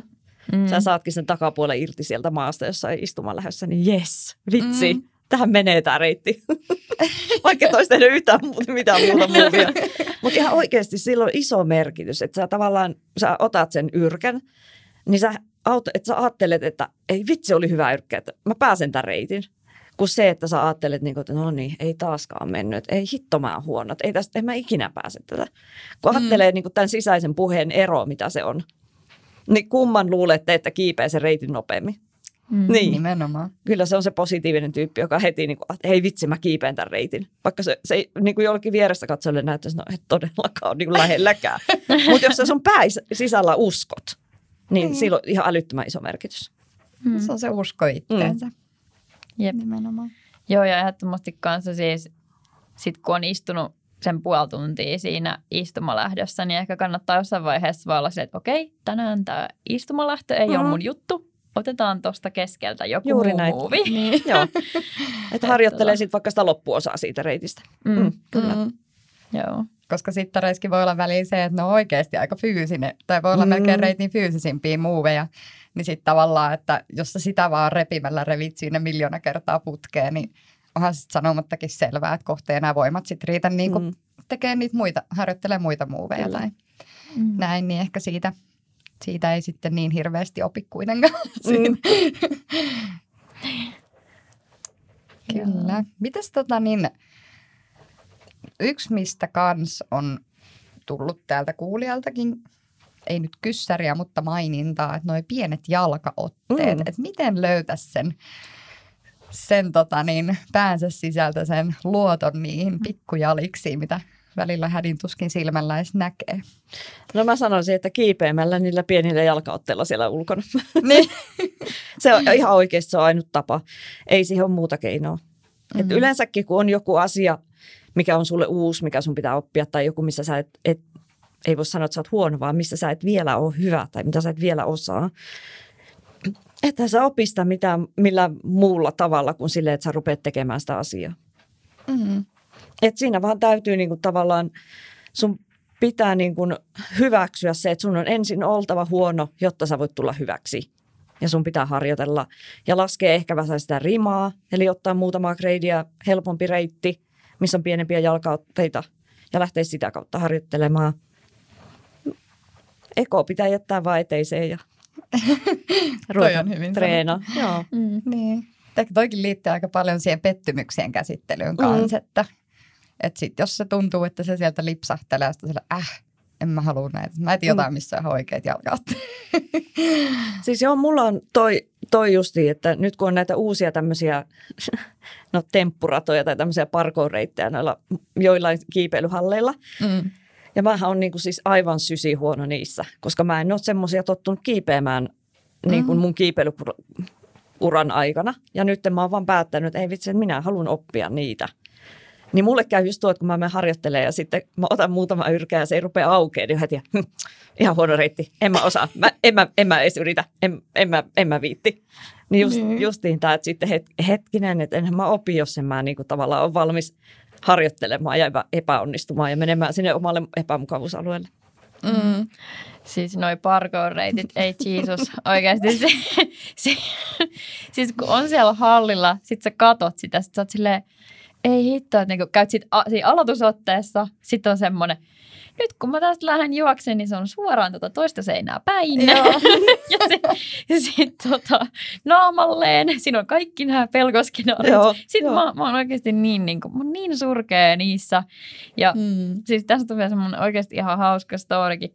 Käytiin Siivisen Markon kanssa kiipeämässä ja oli just semmoinen, siis parkour-tyyliseksi tehty niin kuin reitti. Se on vanha. Ota toi. Meillä oli siis semmoinen, että se sanoi, että kiipeä toi. Sitten mä oon vaan silleen, en todellakaan kiipeä. En tosiaankaan. Tuossa pitää juosta noilla otteilla. Että sä et saa muodosta tuohon ekaan osaan niin kuin lähtemään. Mitäs mä sanon, että tämähän on toinenkin tyyli. Ja sitten ne jalkaotteet, mitä siinä oli, niin meni sinne alle ja huukkasi ne kaikki. Skippas täysin, että no älä sitten juokse, mutta tässä on sitten toinen tyyli. Eihän sulla ole redissä sellainen oranssi. Joo, mä tein ihan sama itse asiassa. Tästä on siis aika kauan, että ei ole enää siellä se reitti, mutta se oli vaan jotenkin niin koominen, että... Eikö siinä ollut niitä sellaisia kulmikkaita oransseja? Joo. Että siitä olisi kuulunut juosta, mutta sitten kun mua ei saanut juoksemaan, niin sitten huukattiin. Tosi hyvä. Mun tekee kans keho jotenkin sellaisen automaattisen, että jos on vaikka semmoinen reitti, että pitää juosta ja ponkasta vaikka jonkun boksin päältä, niin mä otan vauhtia ja mun kroppa vaan stoppaa sen seinään. Ja silleen, että ei mun, niin kuin, mun luonto sanoo, että älä juokse päin seinään. Että ei se niinku, se vaatii ihan niinku uskomattomasti ihan erityyppisiä tavallaan niinku mindsettejä. Tuommoiset parkour-tyyppiset kuin mitä niinku esimerkiksi tämmöinen normikrimppikiipeily ja huukkailu ja tällainen. Niin. Mutta sitten taas semmoinen ihminen, joka on oppinut kiipeämään niiden kautta. Että kun se on ruvennut kiipeen, niin se on aloittanut suoraan tuommoisilla parkour-reiteillä. Niin sille taas sitten voi olla päinvastoin, että sitten kun onkin joku tämmöinen perinteinen old school krimppi boulderi, niin se ajattelee siinä, että voi hyvänä aikaa, että noissako pitäisi. En mä pysty noista roikkuun. Mulla niinku katkee sormet tai, niinku näitä, tai jo pieni jalkaote, että eihän mä tuohon voi astua. Et, se on ihan miehen tottuun. Niin, nykypäivänä on tietysti tosi paljon, että osaa pelkästään just sisäkiipeilijöitä, niin ne on ehkä sitten vähän tottuneempia näihin. Kyllä. Tällaisempiin koordinaatioreitteihin. Kyllä se makea fiilis aina on, jos onnistuukin sitten semmoisessa jossain muumissa. Vau, mulla on jotain koordinaatioa. Osasin samaan aikaan pomppata jalan tuonne ja käden tuonne. Kyllä. Suuria voiton hetkiä. Joo. Kyllä. Onhan ne kiipeilyllisesti kyllä tosi kaukana sitten esimerkiksi ulkokiipeilystä, mutta se on kiva, että on tämmöinen laji, mikä on tosi monipuolinen. Kyllä, joo, on. Miten sitten, kun sä oot itse kiivennyt jo suhteellisen kauan, niin oliko tämä jotenkin kauhean shokki silloin, kun näitä alkoi tulla? Vai? Oli, ja mähän vastustin niitä pitkään, että en todellakaan rupea tommosia kiipeämään. Että eihän noilla ole mitään tekemistä kiipeilyn kanssa, että en todellakaan koskaan. Mutta nyt oot kuitenkin jo mennyt silleen kokeille. Joo, todellakin, koska ne vaan näyttää ihan sairaan hauskoille mun mielestä. Se on vähän semmoista niin kuin tietyllä tavalla ehkä leikkimielisempää, että pääsee just silleen vähän koko keholla kikkailee semmoisia kaikkia hauskoja. Joo, ja mä uskon, että ne opettaa sulle taitoja, mitkä hyödyttää sinua myös ulkokiipeilyssä ja ulkokivillä. Jep. Ihan varmasti. No, niissä on paljon dynoja, niin kyllähän ne ainakin sitten lyhyemmille. Joo, ja sitten ne semmoiset tasapainoilujutut, jalan päälle ponnistamiset ja kaikki tämmöiset, ne hyödyttää sinua tosi paljon tuolla ihan muillakin reiteillä. Kyllä. On näissä varmasti aina joku pointti, että miksi näitä tällaisia tehdään. Joo, ja hyvät reitithän on tehty sillä tavalla, että ne haluaa opettaa sulle jonkun asian. Niinpä. Ja kyllähän jos miettii sitten ihan noita niin kuin maailman huippuja kilpakiipeilijöitä, niin kyllähän nekin pääosin kiipeää niin kuin just näitä kisatyyppisiä reittejä, mutta kyllä ne silti ulkonakin kiipeää tosi kovaa. Ne kiipeää hiton kovaa ulkona. Että ei ne sulje toisiaan pois kuitenkaan. Ei todellakaan. Joo. Kyllä se niin kuin tuollaisesta just tuommoista hyppimistä ja pomppimisjutuista varmasti saa ihan hyvin niin kuin dynaamisuutta kyllä sinne niin kuin seinällekin sitten. Joo, kyllä saa. Joo, varmasti. Dynot on kyllä ollut aina itselle semmoinen, niin kuin, että ei Jeesus. Varsinkin semmoiset, mitkä ihan niin kuin rehellisesti on tehty silleen, että otat kahdella kädellä kiinni siitä otteesta, jalat seinää ja hyppäät sinne niin kuin johonkin 2 metriin. Niin se on niin kuin ollut itselle ihan uskomattoman vaikeaa ja on edelleenkin. Joo. Niin kuin, on siinä kyllä myös pelkoa ihan selvästi taustalla, vaikka usein ton tyyliset jutut onkin niin kuin itselle niin kuin sisällä niitä juttuja, mitä tekee, niin silti sitä vaan aina miettii, että taas hypätään seinää päin ja sen jälkeen ulospäin. Mutta mä luulen, tai siis mä itse huomannut, että dynaamisessa on niin kuin, että se sitoutuminen on se kaiken A ja O. Joo, juuri näin, kyllä. Et kun mä olin itsekin niin ennen tosi huono, kun mun mielestä niitä oli jotenkin aika vähän niin kuin yläpäätään halleilla niin kuin semmoisia ns-helpompia dynoimilla harjoitella. Mutta jotenkin niin kuin jossain vaiheessa, kun hoksasi sen sitoutumisen, että nyt vaan niin kuin päätät ottaa siitä kiinni, niin sitten sä saat siitä niin kuin enemmän sitä ponnistusvoimaa ja kaikkea. Sitten kyllä itse asiassa saakin kiinni. Joo, kyllä. Ja mä ainakin itse, mä oon myös ollut tosi huono dynoissa ja mä rupesin niitä aktiivisesti nyt viime keväänä harjoittelemaan. Niin mä oon tullut hyvin paljon paremmaksi. En mä sano vieläkään, että mä oon siinä tosi hyvä, mutta mä oon tullut aivan selkeästi paljon paremmaksi. Ja se on hyödyttänyt mua ulkokiipeilyssä ihan hirveästi. Tosi paljon. Joo. Ja miten mä aloitin harjoittelun oli se, että mun dynot oli eka sellaisia tosi niin kuin lyhkäisiä. Että en mä mennyt silleen heti all out, niin kuin kaikki irti ja kahdella kädellä roikkumaan johonkin kahvaan, vaan tosi pieniä dynoja ja sitten pikkusen kasvattaa ja kasvattaa sitä matkaa. Taas pienin askelin. Niin, nimenomaan. Mutta varmasti kans, tai junnujen kanssa huomaa sen, että ne ei oikein niin kuin meinaisi uskaltaa, jos sitä toista kättä tuoda aina. Joo. Että yhdellä kädellä uskaltaa aina hypätä sinne, mutta sitten kun pitäisi oikeasti ne niin kuin kummatkin, niin niillekin sitä aina just painottaa sitä sitoutumista. Että sitten jos siihen ei sitoudu, niin sitten se on aina semmoinen vähän puolittainen liike. Että ja se auttaa tietysti myös sitten niin kuin tähtää sinne about 10 senttiä yläpuolelle, että niin sitten se käsi päätyy ehkä kokonaan sinne taakse. Niin ei vaan sormenpää sille. Kyllä. Jep. Mites toi suhtautuminen omaan kehoon? Puhuttiin jo vähän tuosta niin kuin ruokavaliosta, mutta ei lähetä sinne sen enempää.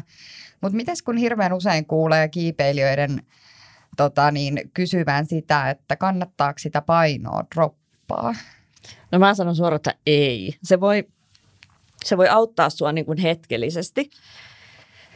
Sä pääset sen sun projektin. Sä saat sen sitten kiivettyä, kun sä oot vähän puottanut vaikka painoa. No sit sulle tulee uusi projekti ja sä mietit, että no jos mä laihutan vähän lisää, niin sit mä pääsen tän.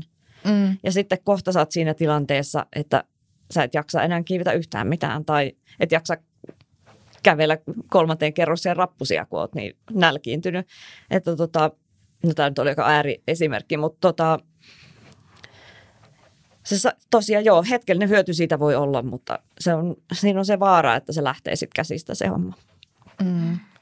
Ja eikö se usein, jos miettii just vaikka dieetteikin, niin ole silleen, että se hetkellisesti just laihuttaa sua, mutta sitten se yleensä tulee vähän niin kuin bumerangina takaisin jossain vaiheessa, kun eihän se ihmisen keho voi ikuisella säästötilalla tavallaan käydä. Joo, ei. Että kyllähän sitten usein ehkä jopa kosahtaa sitten takaisin. Joo, hyvin usein se kääntyy itteensä vastaan. Ja sitten just niin se, että jos et sä syö, niin ethän sä voi palautua. Niin kun kiipeily on kuitenkin urheilua. Ja jos et sä syö, niin sä saat tarpeeksi energiaa palautumiseen. Sulla uni häiriintyy. Tulee paljon herkemmin vammoja, kun keho ei saa ravintoaineita. Sä oot jatkuvasti kipeänä. Mieliala laskee. Se on oikeasti aikamoinen niin kuin noidankehä. Tähän se nimenomaan on, että ei siis suositella kellekään ainakaan minkään kreidin takia, että voi sitä sellaista terveellistä niin kuin elämäntapaa itselleen hakea, jos tuntuu, että se ei ole kunnossa. Joo, ei todellakaan tarkoita, että voisit syödä pizzaa joka ikinen päivä tyylisesti, vaan semmoinen terveellinen tasapainoinen ruokavalio ja tarpeeksi sitä ruokaa. Että niin kuin, eihän sun kiipeily ei mene eteenpäin, jos ei sun lihakset saa ravintoaineita ja rakennusaineita. Mihin se voima siitä rakentuu, jos ei sulla ole niin kuin lihaksia. Ja lihaksilla ei ole rakennusaineita, niin ei auta. Joo, toi vaan ihmeen usein näkee niin kysyttävän, että pitäisikö pudottaa vähän, että nousisi toi kreidi ja näin. Ja sitten nyt kun ollaan tämän niin psykologiapuolella, niin onko mitään ajatusta siitä, että mistä se johtuu, että aina jos kiipeilijä on kiivennyt vaikka jonkun itselleen vaikean maksimireitin ja sitten sen kiivettyä se onkin silleen, että helppo, ei varmaan ollut kreidissään. Joo, mä sanoisin, että se on se ego. Se ego tuli nyt liikaa mukaan ja jättäisi nyt kotiin. Sehän yrittää aina pitää meidät mahdollisimman pienenä ja jotenkin niin kuin, se yrittää aina suojella meitä, ettei me vaan ruveta niin kuin liikaa, tiedätkö, paukuttelee henkseleitä. Niin. Että niin kuin, mä en tajua, että miksei me vaan voi olla ylpeitä siitä, mitä me ollaan saavutettu. Että jos sä oot vaikka tehnyt töitä sen reitin eteen, mä en tarkoita sellaista niin kuin ylimielistä itsensä niin kuin muiden yläpuolelle nostamista, vaan niin kuin se, että sä niin kuin ylpeästi sanoisit, että ei vitsi, että mä kiipesin tosi hyvin ja mä oon tehnyt töitä tämän eteen, että kyllä tää oli niin kuin mulle niin ja niin vaikea reitti. Nimenomaan. Mikä se nyt sitten onkaan. Että niin kuin, me ollaan vaan ylpeä siitä. Ja sitten se, että kannattaisi aina vähän miettiä, että ennen kuin lähtee sanoa suoraan, että tämä nyt ei ollut niin vaikea. Että niin kuin vertaisi sitä vaikka johonkin aikaisempaan reittiin, minkä on kiivennyt. Ja miettisi, että no jos puhutaan vaikka, että se olisi ollut 7K. Ja jos on aikaisemmin kiivennyt joku 7K, että jos mä vertaan tätä siihen, niin onko se. Tai johonkin, jos mä vertaan vaikka johonkin 6C plussaan, niin miten tämä siihen.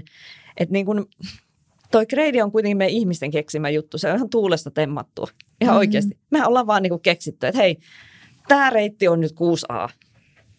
Niin. Ja niin mihin tämä niin itse asiassa, on kai siinä joku teoria takana, mutta meillä ihmisillä on aina semmoinen tarve laittaa asioita niin kuin laatikoihin ja niin kuin lokeroihin. Se on jotenkin meidän tapa jäsentää maailmaa. Ja sitten me arvioidaan itseämme ja muita näiden lokeroiden perusteella. En mä tiedä. Ne on ihan hyvää, mutta mun mielestä niiden pitäisi olla niin kuin gradien yleensä semmoisia enemmän suuntaan antavia. Mm-hmm. Että ne ei olisi niin tiukkoja, niin kuin 7 plus. Et mä en esimerkiksi itse, mun on tosi vaikea joskus tietää, mikä on ero 7 ja 7 plussalla esimerkiksi. Niin. En mä tiedä, mikä ero niillä on. En mä, niin kuin, että, joo, mä menin nyt vähän hakoteille tuosta kysymyksestä. Mutta, niin. Hyvä tarinaa sieltä. Joo. Mietin just että toisaalta sitten voiko se olla usein, tai ainakin itse huomaan, että voi olla usein myös niinku siitä kiinni, että jos just on ollut vaikka sitä pelkoa siinä taustalla, niin se reitti saattaa olla myös silleen, että siinä vaiheessa, kun mä itse uskallan vaan niinku selättää sen mun pelon, niin sitten yhtäkkiä mä huomaankin, että no olikohan tämä nyt oikeasti edes ihan niinku niin vaikea, kun toisaalta mä oon vaan itse nössöillyt tässä niinku nyt silleen 3 sessari, että mä en vaan uskalla tehdä tai mä en ole vaan sitoutunut tarpeeksi tuohon muuviin. Ja sitten kun mä vaan teen sen muuviin, niin sitten on silleen, niin, no tämmöinen tämä nyt sitten oli. Mutta niin, se voi olla yksin taustalla kanssa. Ja sitten se, että sehän voi olla, että sä pystyisitkin oikeasti kiipeä paljon kovempia reittejä, mutta sä et itse usko siihen. Mitä mä itse asiassa greidistä tutkin, että mistä se sana niinku, tai konsepti juontaa juurensa, niin kun greidihän pitäisi kuvaa niin kuin sitä, että kuinka tekninen se on, kuinka voimaa vaativa ja kuinka vaarallinen se on. Et vaikka ne välttämättä ei aina ne muuvit olisi niin supervaikeita, mutta sitten jos siinä on just vaikka vaarallinen ländi tai se on just tosi korkea tai jotain, että kun siihen vaikuttaa niin moni asia, että siksi mun mielestä on vähän hönttiä sanoa, että joku ei ole greidissään tai se on helppo, koska siinä on just niin monta osa-aluetta, mitä se greidi tavallaan kuvastaa. Kyllä. Niin, ja sitten kun ihmiset on vielä tosi yksilöllisiä ja fysiikalta erilaisia, niin se on käytännössä sanoen mahdotonta. Niinhän se onkin. Niin kuin antaa mitään. Niinhän se onkin. Ja sitten kun ajattelee, että jos se reitti on ihan täynnä sun vahvuuksia, niin sehän on sulle helppo. Sitten sä menet samaan greidiselle reitille, joka on täynnä sun heikkouksia, niin se on ihan sikavaikea. Niin. En mä tiedä. Tämä ei varmaan lopu ikinä. Se on kyllä semmoinen loputon keskustelu, mutta... Mutta tästä saa niin kuin tosi hyvän keskustelun aina aikaa, jossain illanvietossa varsinkin. Niin. Kun ottaa tämän greidiasia eteen, niin kyllä saa elämää sinne, jos on muuten vähän kuollutta touhua. Niin, jep, kyllä. No millä saadaan tämä ilta käytiin? Puhutaanko greideistä? Joo, meillähän just tuossa hetkistä tehdyssä jaksossa puhuttiin greideistä. Se olisi voinut jatkaa ihan yömyä keskustelua. Tiedettiin, että se on vähän, kun tuli sillä hiilillä kävelystä tällainen aihe avata. Jep, se on. Mutta ehkä se herättää semmoista tietynlaista pohdintaa ihmisissä. Joo, ja se on hyvä, että sitä pohditaan, sitä asiaa. Ja varsinkin niin kun miettiä justiin sitä, että miltä se greidi minusta tuntui. Niin kuin, että ei... Että joku, vaikka nyt ajatellaan, että joku pitkä ihminen on sen ensin noussut ja se on antanut sille vaikka sen 7A. Sitten sitä menee kiipeämään joku alle 160-senttinen, niin se on sille ihan eri se greidi. Eli niin kuin vähän miettiä sitäkin, että miltä se minusta tuntui. Nimenomaan. Ja me vähän pohdittiin yhden pitkän kiipeilijän kanssa, niin se itse asiassa noottasi sen tosi hyvin, kun... Siis puhuttiin vaan siitä, kun mä sanoin, että välillä tuntuu, että on aika vaikea vaan löytää mitään niin kuin reittejä, että mihin se riittää se oma mitta. Että ei ole mitenkään tykkää vetoa siihen, että on liian lyhyt kiipeämään, mutta sit se hyvin ottaa sen, että kun melkein kaikki ulkoreitit on niin kuin miesten avaamia, niin onhan se totta kai ihan loogista, että sä niin kuin greidaat sit sen reitin sen mukaan, että miltä se susta tuntuu. Mutta sitten kun tulee semmoinen vaikka lyhyempi just nainen vaikkapa, kohan meidän fysiikassa jo ihan lihaksetkin on eri kokoisia ja kaikkea, että me ollaan niin kuin mitenkään samanlaisia fysiikalta. Niin tietysti se on varmasti tuntuu monet reitit vaikeammalta niin kuin sitten lyhkäisemmälle. Että. Tämä oli vaan jotenkin, mitä mä en ollut ajatellut ehkä niin loppuun asti niin kuin itse. Että. Ja sehän, mikä on tuolla 27 cragsissa on mun mielestä tosi hyvä, että sä voit mennä laittaa sinne sen sun oman mielipiteen. Ja sitten kun tarpeeksi moni ihminen on laittanut sinne sen oman mielipiteen sitä greidistä, niin sitten sinne muodostuu tavallaan se keskiarvo siitä greidistä, että mikä se on. kun paljon eri kokoiset ihmiset sitä kiipää. Pitäisikö meidän paketoida jakso? Mikä olisi päivän beta? Haluatko heittää päivän betan, että mitä sä sanoisit, että vaikka ihmisten kannattaisi nyt huomioida pelkotiloja työstäessä tai psykologiselta kannalta muuten? Mikä olisi semmoinen juttu? No ehdottomasti lähtisin sieltä kautta, että ottaa sellaisen niin kuin kasvun asenteen, että niin kuin lähtee tavallaan semmoisella mielenkiinnolla tutkimaan sitä, että mikä se oma suhde siihen pelkoon ja mistä se pelko oikeasti tulee, mikä sua pelottaa. Että onko se oikeasti se loukkaantumisen pelko esimerkiksi vai onko se just, että sä pelkät epäonnistua esimerkiksi. Että mistä se pelko tulee, koska sitä kun kaivaa oikeasti, lähtee tosi oikeasti kunnolla kaivelemaan ja menee tarpeeksi syvälle, niin sieltä saattaa löytyä joku ihan koulun liikuntatunnilta saatu kommentti, opettajalta saanut kommentti jostakin, jossa sä oot epäonnistunut, vaikka sä oot yrittänyt kaikkesi ja sit sä oot saanut joku ikävän kommentin ja sieltä oikeasti se voi olla joku näin yksinkertainen asia. Mm-hmm. Eli sitä niin kuin kannattaa lähteä työstämään. No niin. Ja pakko vielä kysyä tähän loppuun, kun tuosta sun mieleenpainuneimmasta reitistä ja tätä greidiä selvinen. Mikä on sun maksimigreidi? Mitä sä oot kiivennyt? No se, silloin kun mä kiipesin sen Dodon, niin se oli 7C plussa. Nythän se on taidettu downgradeata 7C:ksi. Okay. Eli tässäkin huomataan, että miten ne sun saavutukset vaan viiää sulta pois. Niin, skumppa lähti kävelemään. Tultiin tällaisista pois. Oletko vielä iloinen siitä, että reittejä voidaan nyt merkata sinne oman mielipiteen? Joo, todellakin. Joo. No hyvä, että ei siitä tullut nyt sitten. Ei. Nyt sitten miten uutta pelkotilaa. Joo, ei tullut. Jep. Se ihan mahtavaa, että pääsit Kirsi tulemaan tänne ja tässä olisi ollut höpöteltävää vaikka huomiseen asti, mutta johonkin se on ikävä kyllä vedettävä se raja tässäkin hommassa. Niin. Joo, todellakin. Kiitos, että sain tulla. Mä voin tulla uudestaan. Joo, ehdottomasti. Jäi monta kysymystä täältä välistä. Joo. Kysymään. Joo, ja hei, niitähän voi sitten laittaa mulle ihan @kaukovalmennus, niin siellä Insta-tilin kautta, jos on jotain, mitä haluatte multa vielä kysyä, niin laittakaa siellä viestiä. Jep. Mahtavaa, mä tuun heti. Kysymysten kerran sinne. Joo, no niin. Kiitos hei kaikille, kun olitte mukana ja kiitos kaikista vastauksista meidän tähän kyssäriin, että saatiin tänne nyt sitten materiaalia sisään. Jep. Kiitos. Kiitos. Kiitti.